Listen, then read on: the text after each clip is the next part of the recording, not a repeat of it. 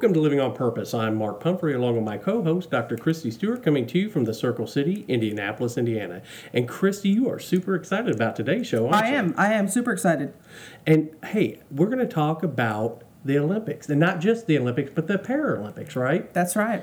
And we have guests, an incredible guest today. She has an inspirational story, and I think everyone should listen to this story because I got to tell you, I was going over her bio, and I'm like, man, I feel I'm lacking in a lot of things. That's right.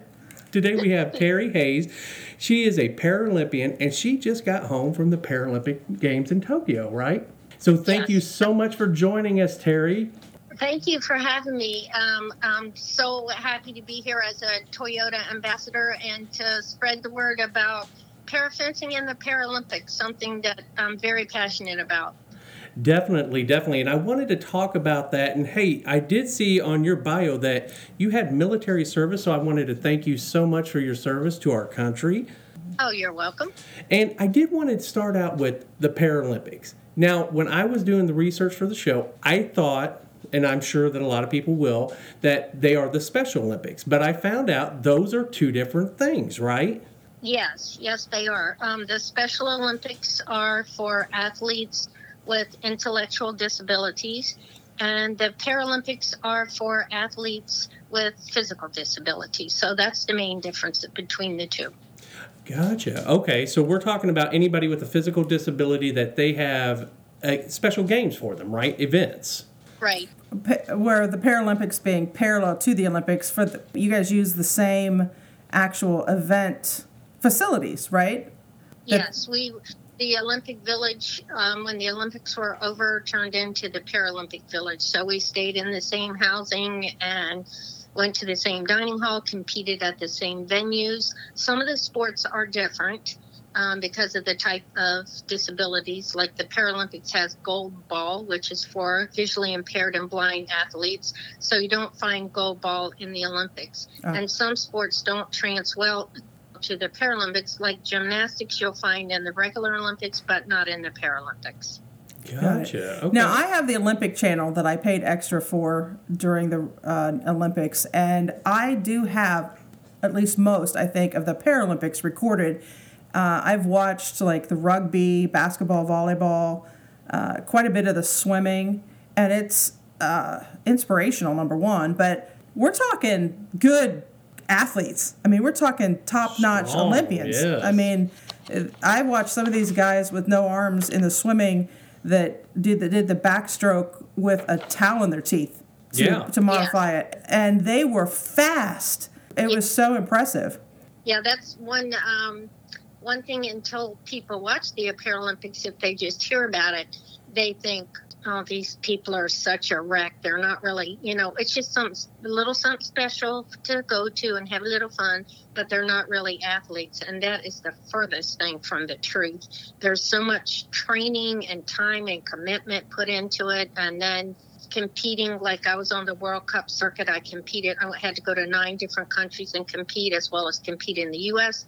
and the World Championships and zonal championships to earn enough points to get selected um, for a spot to represent the United States. So it's a lot of hard work, a lot of dedication. And you really have to be a high caliber athlete in order to be selected to go. Absolutely. And I would argue that it's a little bit harder because if you think about it, somebody that has in arms, legs, everything to their ability, they I would think that it would be a much more rigorous training for somebody that has to use just their arms or just their legs or something to that effect.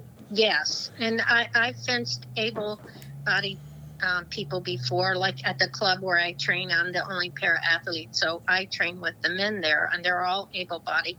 And the first time they fenced me, after about ten minutes, they're like, "Oh my god, my arms are freaking killing me!" You know, way harder than what I thought. How do you stand this? I'm like, repetition, repetition, repetition, repetition, And So- desire, um, right? They, they don't have to think of it differently or do it differently.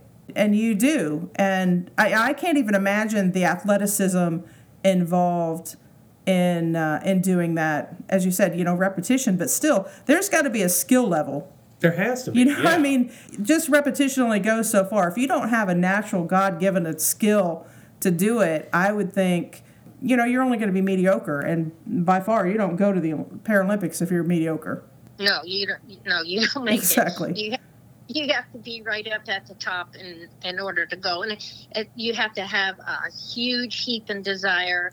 You have to have um, a lot of fortitude. You have to be prepared to lose, lose, lose on the way going up because you don't start out in a sporting and go gold medal, gold medal, yee yee. I'm going to the Paralympics. It starts out I'm in last place. I didn't get Right. any touch on anybody. What in the heck? And you learn from that. You learn I have to improve in this, this, this, this, and this, and I need to train more. And then things start turning around. You start winning. You start moving up, and so it's a big, long process. An emotionally challenging process, I would think. Oh my lord, yes. Yeah, I can only imagine. you have to keep telling yourself, I can do it. I can do it. I can do it. I can do it. And whatever competitor that you're um, locked in your frame against, even if it's a two time Paralympic gold medalist, you can't get locked in and think, I'm dead meat. She's just going to tear me loose. hmm That may be the reality, but you can't let that creep into your head. You have to think, I made it here just like she made it here. And I am a high level athlete just like she is. And I'm going to tear it up however it comes out. And then just go for it. So I was reading that, like your teammate, for example, I believe you, she was 20. Is that right? Yes. And you and you said that there's no age brackets in this either. No, unfortunately, no. It's like it's like the Olympics. We're all um, heaped in there together. So if you're 20 or like me, I'm 63. We were on the same team, and I sensed people more than 40 years younger than me. So they don't go, oh, okay, this is an old one. Let's give her two extra points to start with. It doesn't work like that. Right. You're well, I would think Oh. that the age gives you a little advantage on wisdom and maybe even uh, emotional stability more than maybe a 20 year old, maybe. But we're talking a the highest level athlete you can get. So I, I would assume she's pretty tough at 20. Yes, she's very tough at 20. Yeah. The, the main difference I see is just, you know, as your age, your, your body doesn't do quite what you could do when you're 20, when you're in your 60s. Oh, and isn't so? I have to train more. I have to condition more. I have to Huh. be really careful I don't injure myself because if I do, my recovery takes way longer than it used to. Absolutely. So I have a different set of um, issues that I have to deal with that my teammate Shelby doesn't have to deal with because she's 20 and her body's young and youthful and she can bend and twist and do all kind of things my body had never thought about doing. so you, just, you have to go with wherever you're at in life and just move forward. Now, I, I want our listeners to understand that you are a Paralympian at 63 years old. That is Yes. a huge feat. I mean, I, I, I can't even imagine being a good basketball player at 63 years old, but an Olympian at 63 years old is amazing. mind. It kind of blew my mind, to be honest with you. I mean, 58 when I started, and my friends are like, why, why in the world are you picking up a new sport at 58 years old when you have never, ever done in your life? I said, because I want a challenge. I Yeah. want a challenge. And I wanted a sport I could do in a wheelchair. And I checked out other sports, and nothing really spoke to me and I, I saw Lauren DeLuca from the US at the Rio Games competing and I saw that and I was like, oh my word, that looks like fun.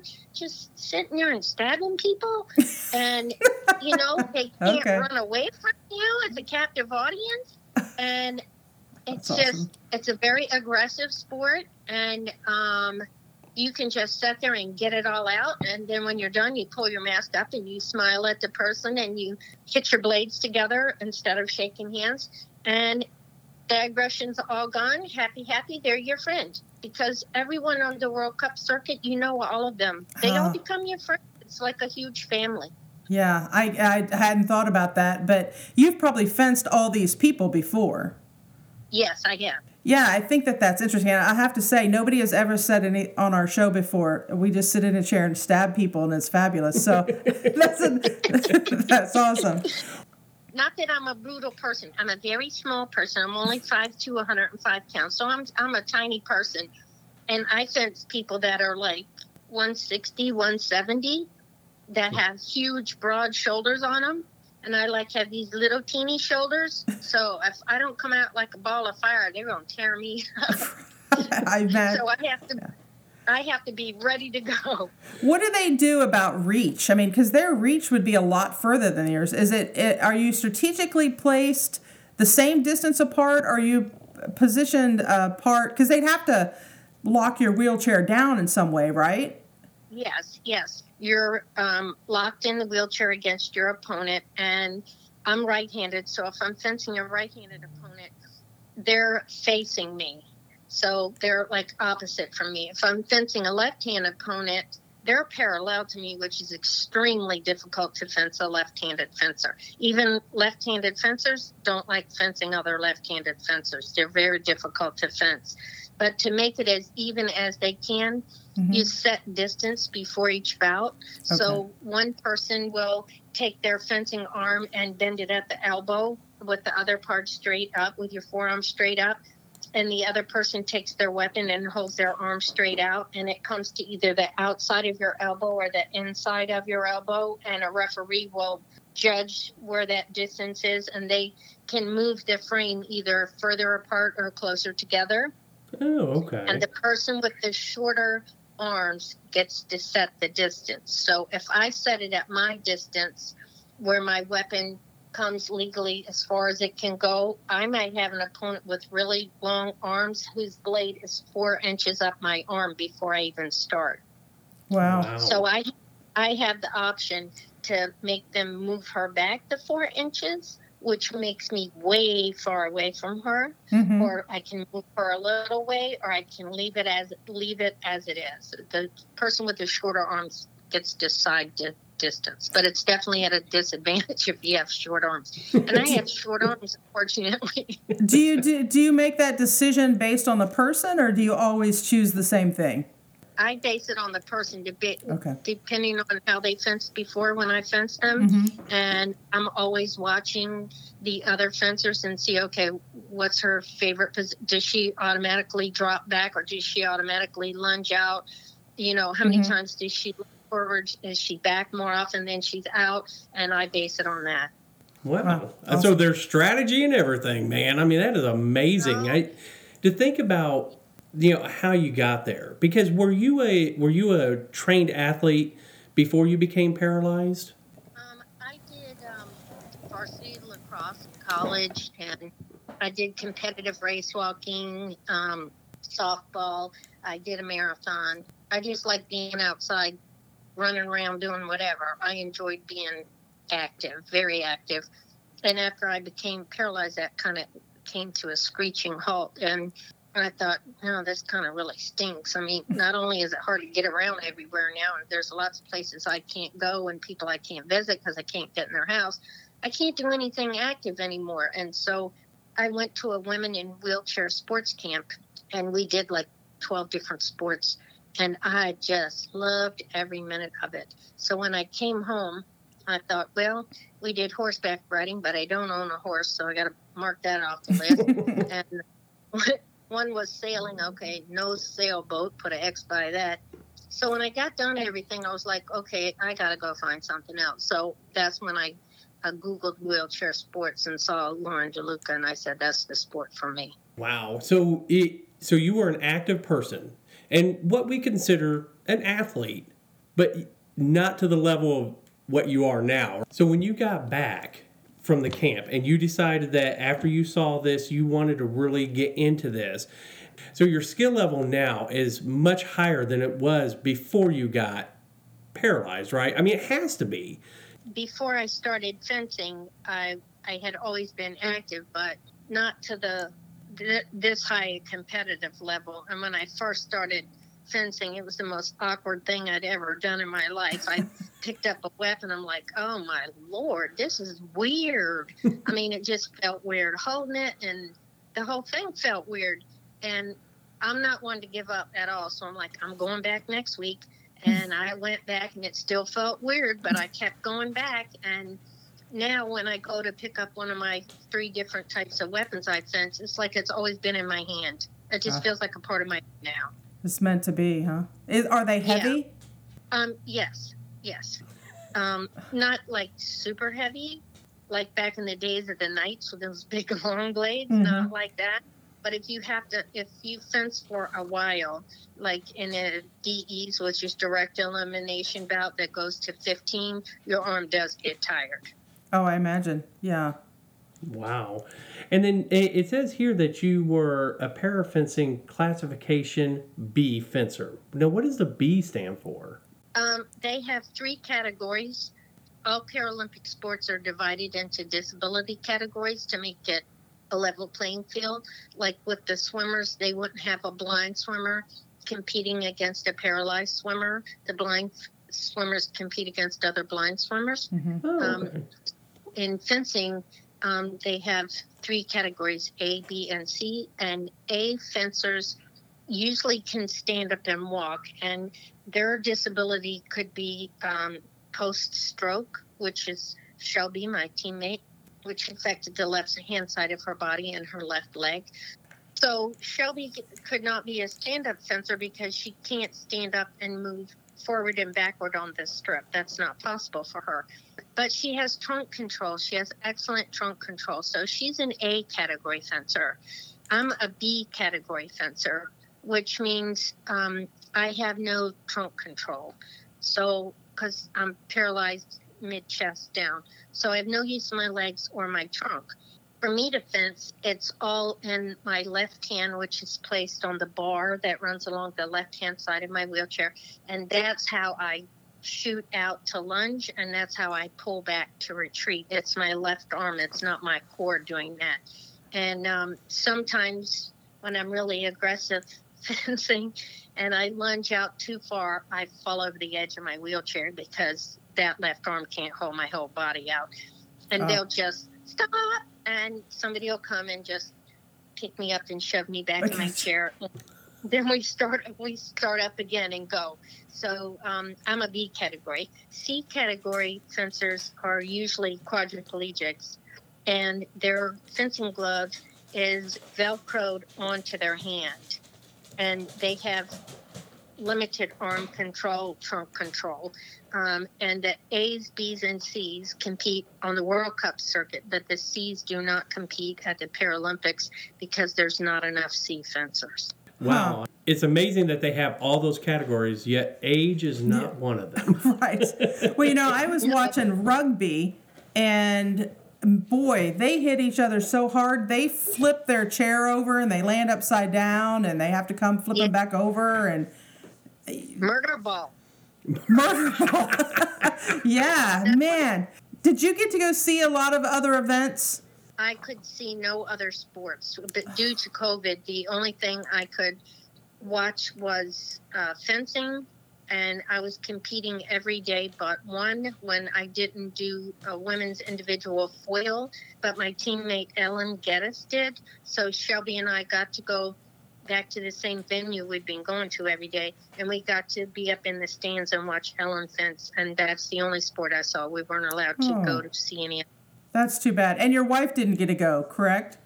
No, no, no friends, no family. But Toyota had a wonderful program for the Paralympians' friends and families, and I got to invite two people. So Frida, my wife, and my sister went, and their whole trip was paid for by Toyota. They flew them from their home to Colorado Springs, and they were in a beautiful hotel.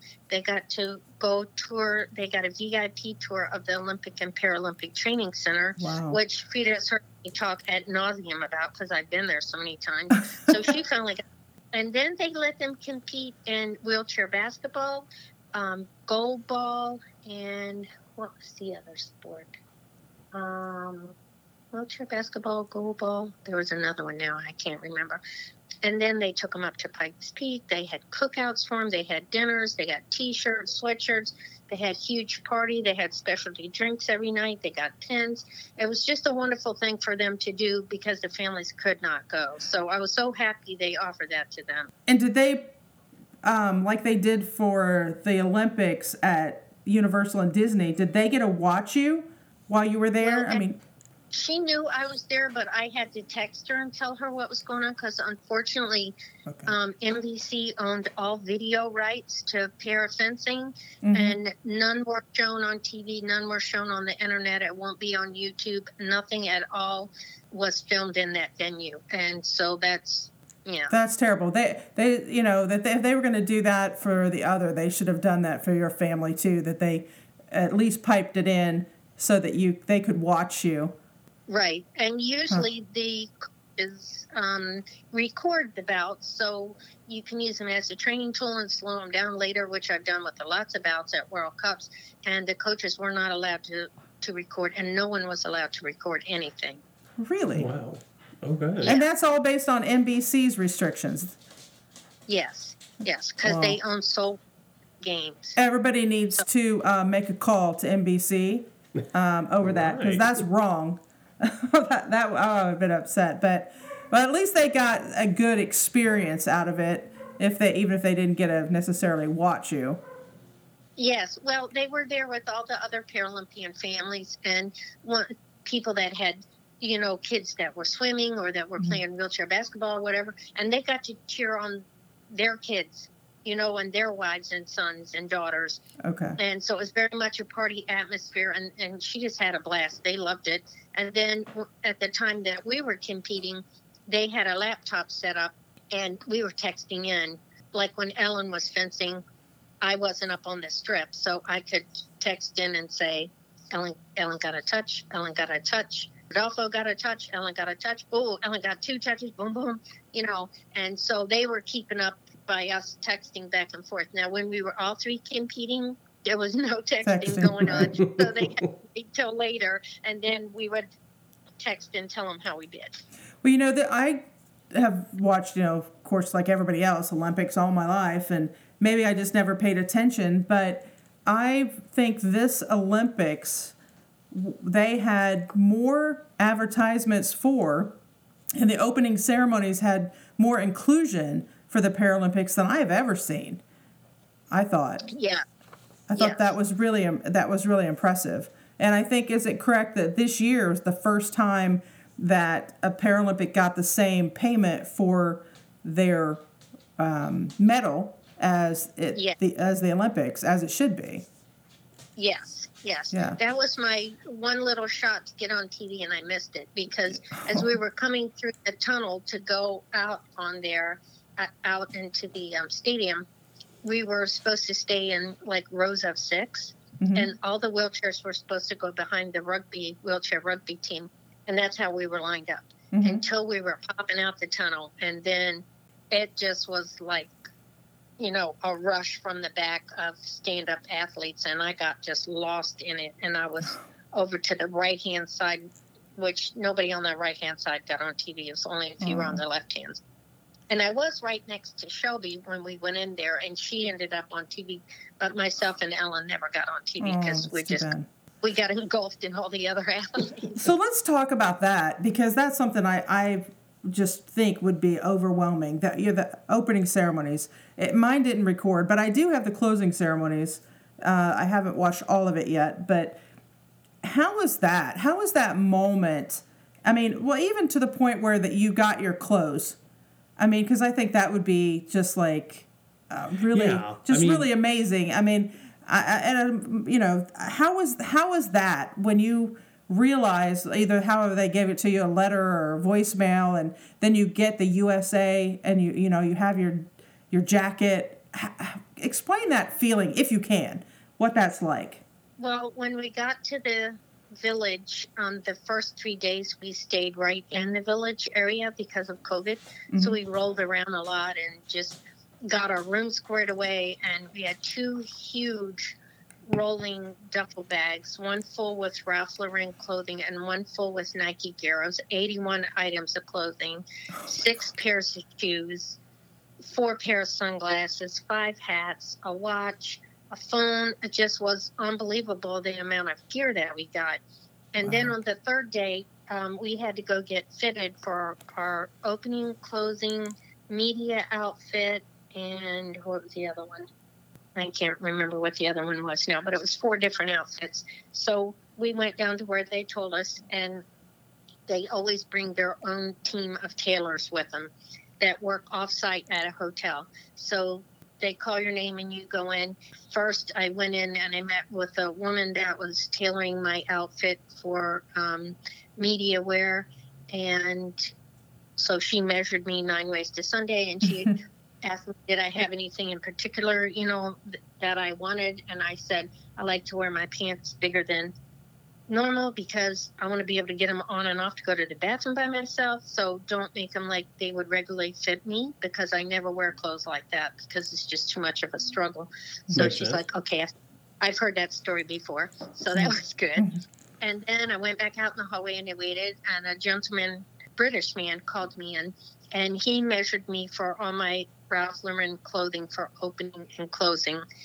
I had requested a size six because I thought that's what I would wear in a jacket because I never wear jackets. In a wheelchair, you just don't wear them. Mhm. And um, he put it on me, and I was swimming, and he just kind of wagged his finger, and he went, "No, no, no, no, no." so he, he got a four and he put it on. He goes, No, no, let me see. I got to find a two in here. Well, he found one. He goes, Last one, honey, last one. so I tried it on, cut the length way off of it so the jacket sides wouldn't lay over my wheels and the front wouldn't just all puddle up in my lap. Hmm. Oh. So they totally tailor it to fit you perfect. Oh my, that's awesome. Um, and then he, I tried on my uh, closing ceremony outfit, and he pinned all of that up. And then I think it was the next day or day after, uh, they came to our room, and they had a beautiful garment bag with one for each outfit. Like the closing, I mean, the podium outfit came, and that was the other one that got measured. The podium. It was in this beautiful white garment bag with a congratulations card on the front and then the outfit was inside along with a piece of paper that told you exactly how to wear it Mhm. and then we got a piece of paper with each one of those outfits that said exactly how you wear it because there's a certain way they want you to look when when you go in the stadium Mhm. I can see that. Did you get to keep So- all of it? yes Man, yes that's we extra got a luggage whole on the new way home. wardrobe. I That's had, awesome. like, I'll tell you when I'm down when I'm down in January, I, I want I want to see it. it, it's a boatload let me tell you That's awesome. so and when i love every piece of it Oh, I can imagine. I mean, because it really is a whole part of you. You know, I mean, it, whether you you wear them ever again, it's still a part of history. It was still something that you did. I I can see where you would treasure those things forever, no matter if you ever wore them again. oh i wear them every day Well, there you Me go. too. I'd, I'd probably be sleeping in my outfit. That's awesome. Every day, I'm proud I earned them. I'm gonna wear them till you can't wear them anymore. there you go. Well, until you get another one. Yeah, do you get another one? That's right. So was it overwhelming when you when you when you rolled in there and you, and and you're in the stadium and that was a pretty impressive stadium um, with everything going on and the did you have a sense of of awe about it and a surreal moment of I am one of the best in the world? absolutely, absolutely. As we were coming out of the tunnel, which was dark, um, everybody started chanting USA, USA, USA. So we're like, we were getting worked up into a frenzy. So once we popped out into the light of this stadium, I had tears rolling down my face. I was so overwhelmed because we hadn't competed yet. So it was like, I really am almost a Paralympian because you don't get that title until you actually compete. Oh, I was a Paralympic team member still. So Oh. as I came out of that tunnel, tears streaming down my face, I was like, I did it, I did it. Actually, I said, we did it, we did it, because I could never have done it without Frida. There is no way that I could have ever done it. So I was like, we did it, we did it, we did it. We rolled around and all the volunteers were there waving and clapping for us and tears just pouring down my face. And I thought if I do get on TV, I'm going to look like I'm so upset. It's not going to look oh, oh, I, I, yeah, I can't even imagine that feeling of of just rolling out. And do they light the torch again for Yes, yes. Okay. They do. They like the cauldron. And so they directed us around where we were going to be, and there were slots, you know, for wheelchairs, and then chairs for the standing athletes that could sit down, Mhm. all on the stadium floor. And then the show started, and Shelby and I took a couple pictures together, and we took pictures with Ellen. Mhm. And the whole time I thought I'm going to have a heart attack because my heart was beating so fast. I thought I'm going to pass out right here in the stadium. Wow. Um, and it was it was very hot, and the jacket is wool. So I was like, I don't know how long I can leave this jacket on. I'm gonna have to take it off because we had a nice uh, striped shirt underneath. So after about 30 minutes, I saw everyone taking their jackets off. So I'm like, okay, I just have to take the jacket off. so I did. Uh, before we rolled out, I put it back on. the whole experience of the opening was just incredible, amazing, overwhelming. I don't think I'll ever forget a minute of it. No, I hope not, because very few people ever get to say, I am one of the best of the best. Absolutely. Ever. You know, I mean, you, you just, and, and to have that as an athlete, I mean, it's one thing to have it in other things, but as an athlete where it's all about competing and winning, and, um, you know, I, I know it's a lot more than that, but to, Consider the to best. best is, uh, man, I can't. I, I'm envious of what that that moment feels like because that's huge, and and and you certainly worked for it. And you mentioned um, you're talking about Frida never being able to do it without her. Why don't you talk about that a little bit? Of that it is a joint effort. I mean, it, just travel in a wheelchair Right. it has an unbelievable amount of challenges associated with it that you know that I wouldn't have. Yes, And- just um, I can't drive anymore. So Frida would take me to all my lessons, just like half an hour away. And the club that I trained at did not have a regular fencing frame. My coach, Charlie Johnson from Southwest Florida Fencing Academy, is a wonderful, wonderful, he's just a wonderful, warm human. He's an excellent coach. And I called and asked, you know, I said, I'd like to take fencing lessons. And he says, Well, come tomorrow night and we'll start. I said, Okay. And then I said, I have to tell you something. I'm in a wheelchair. And he said, Well, I have to tell you something. I never taught anyone in a wheelchair.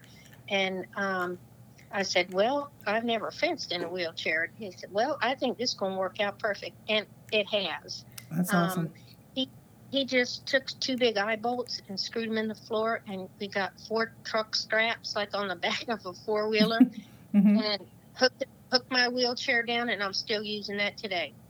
Oh, Wow. wow. That's awesome. That's ingenuity there. Do coaches get anything? I know I didn't realize that coaches don't get medals, but do coaches get anything when it comes to the Olympics? Did did he get to? He didn't get to go with you, did he? Because didn't you have No. Olympic coaches?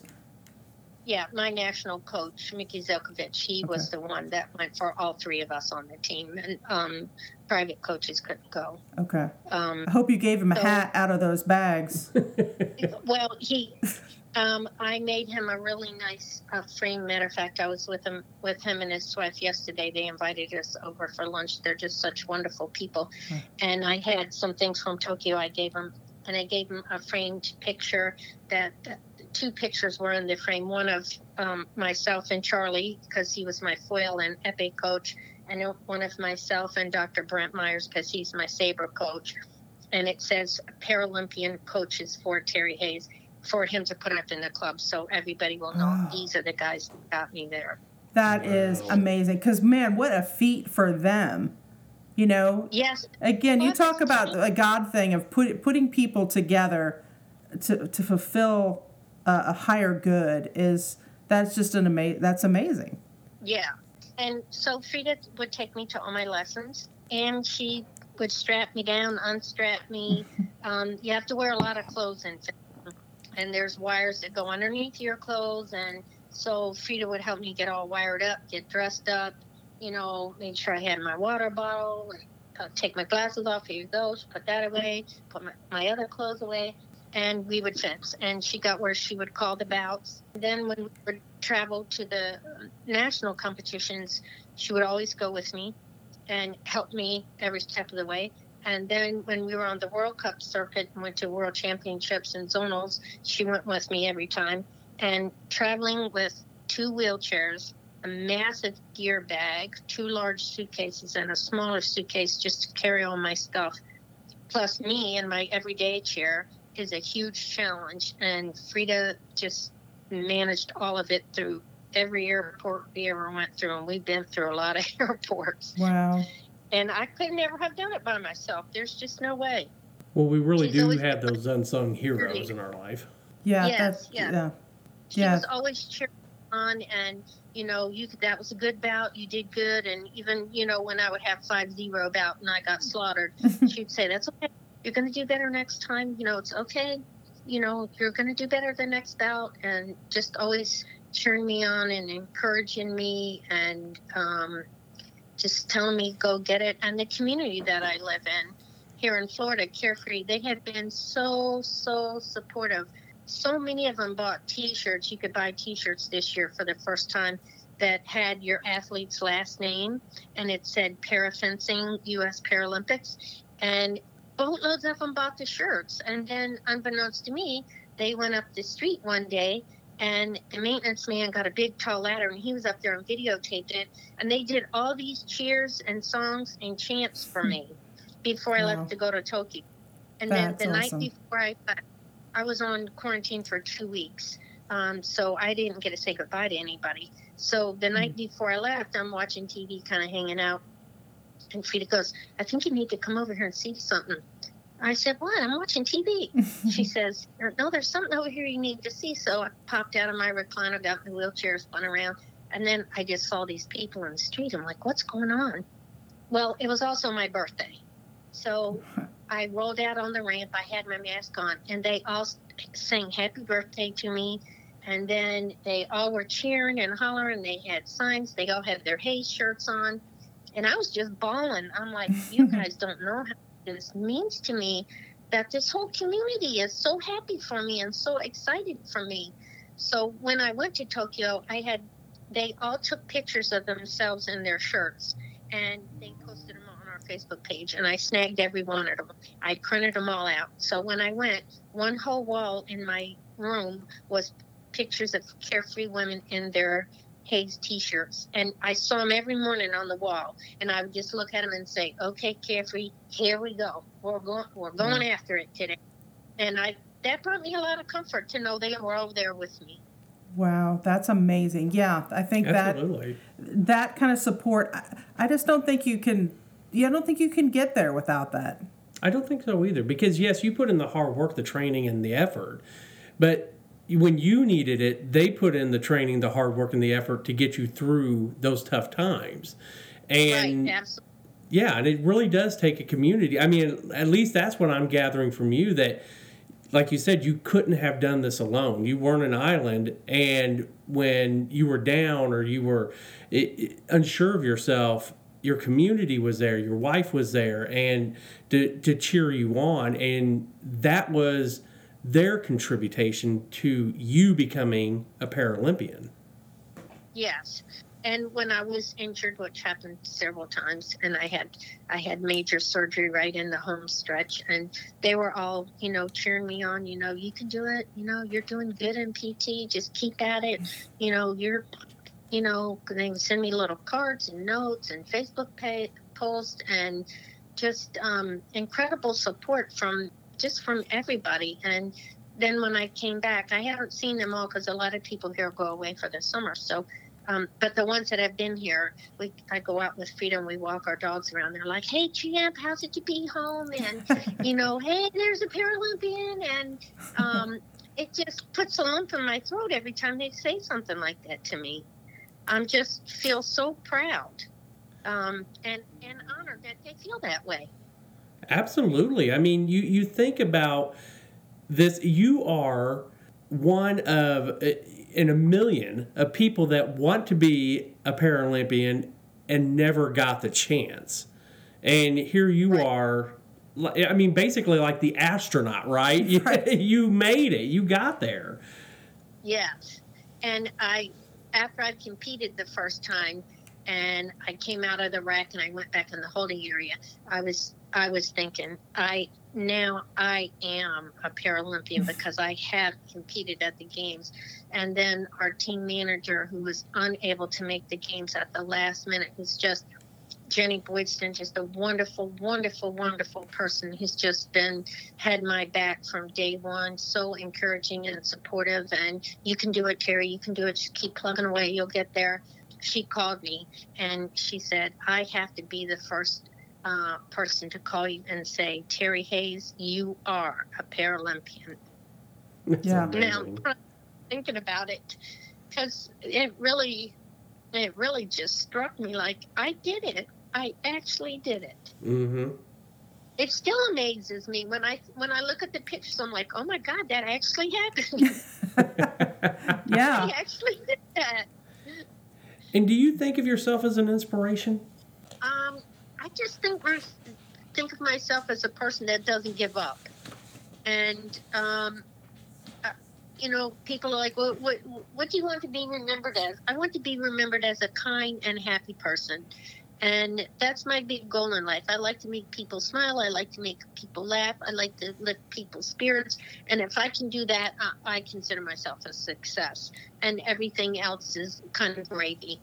I just see myself as a regular person that had a wonderful opportunity and I jumped on it and and I did it. But I'm just a regular person, just like everyone else. I, I love being with my family. I love being with my friends and um, laughing and having a good time and cutting up. And I love traveling. I do glass mosaics artwork on the side. I love doing that. I love walking the dogs. I'm just a regular person and um, I just enjoy life. Now, our show, we talk a lot about that to get to extraordinary, it really takes a lot of ordinary, Yeah. you know, and a lot of ordinary people together can accomplish extraordinary by using their strengths and the things that they their the things that they can actually, you know, bring each other up in your we talk about all the time our six people and who you surround yourself with and that those six people really matter Mm-hmm. uh, into making you extraordinary. Yeah, it's not a solo event. Anybody that makes it to the Olympics or Paralympics, if they're honest, tell you, I never could have done this without. And then they'll list off a bunch of people. And then they'll usually say, and way more than that, that I can't even think of everybody that helped me get there. Um, so it's definitely a group effort. And you just need, uh, it's a grueling process. Uh, earning enough points to go and then waiting the waiting to find out did i get it did i not get it did someone bump me off you know the, Mhm. the rankings look good but i don't know and having a team behind you that can say you know it's going good it's going good you know and then they would start asking every day did you get the email did you get the email not yet the email not yet So where do you go from here? Do you do you keep going? Do you try you do you try three years from now to to tackle it again? Um, right now, I'm doing pretty much what every uh, elite athlete does after a grueling long process, which is a nice long break. Um, physically, my body is exhausted. Um. I've been home three, three weeks and um, still physically trying to re- recover from it. We had a grueling time leading up to it, and then I, I went to Philadelphia for two weeks of camp. We spent six hours a day. I went from there, I came home, I had a few days. I went to Salt Lake City for our national championships. I flew directly from there to Colorado Springs to the Olympic Training Center and trained there. And then I came home and was on quarantine, but I trained here in my house and then left from there, went to Tokyo, trained for a week, competed for a week, and then came home. So my little old body needs a break for a while. imagine um, so. Yeah, I imagine. Yeah. And that's pretty much what everybody does. They take a good at least six months off and just physically and mentally recover from it Mhm. and then crank back up again. So that that's my plan right now. I'm I'm in the I'm taking a break and um, considering my options, uh, what I want to do. Um, for parafencing, we don't have any local or regional events, so I always have to fly to compete wherever I'm going. There's an event coming up in October, which I think I'm not going to go to because I haven't since I've been home, and I'm not going to go to a competition. You know that if I haven't trained. So there's another one in January, so I've got my eyes on that, and we'll see where it goes from there. Well, and I got to tell you, just simply the like you talked about the sheer training part of this i can imagine you just need to take a break. Sit out on the deck and drink some coffee or whatever just to recoup. And you think about the whirlwind right? I mean it, it, you did a lot of stuff in a very short amount of time. You need time to kind of decompress from all that. Yes, yes. Sounds like you need a lot of time to unpack. yeah that's true too Yeah, that, that took me a while. Yes, that took me a while. The World Cup circuit was two years, nonstop for two years, um, nine countries. And then in between the foreign countries, we would be home competing nationally. And, and then throw in other times I went to Colorado Springs to the Olympic and Paralympic Training Center and other camps I went to was every month we were flying somewhere for two straight years. Wow. So just even leading up to it is exhausting. And then the final push is like, you know, pedal to the metal to get to the finish line. I'm getting, as I call it, I'm getting my Kleiner time in in my recliner. I'm kicking back a lot. Uh, And you said you went swimming today, is that right? In the pool? I went yesterday, yes. Yesterday. Yes, get me some pool time in. I love to swim. I love being in the pool. So, yeah, I'm just having some kickback, relax time now. Well, I think you deserve it. I was getting ready to say, Yes. there's no way you don't deserve it. Yeah, my body totally agrees with that. well, definitely being a 63 year old Paralympian, that has got to be an inspiration. It's an inspiration to me. And so, what words of advice would you have for somebody that thinks, uh, I don't know if I could do that? I would say you're never too old to start.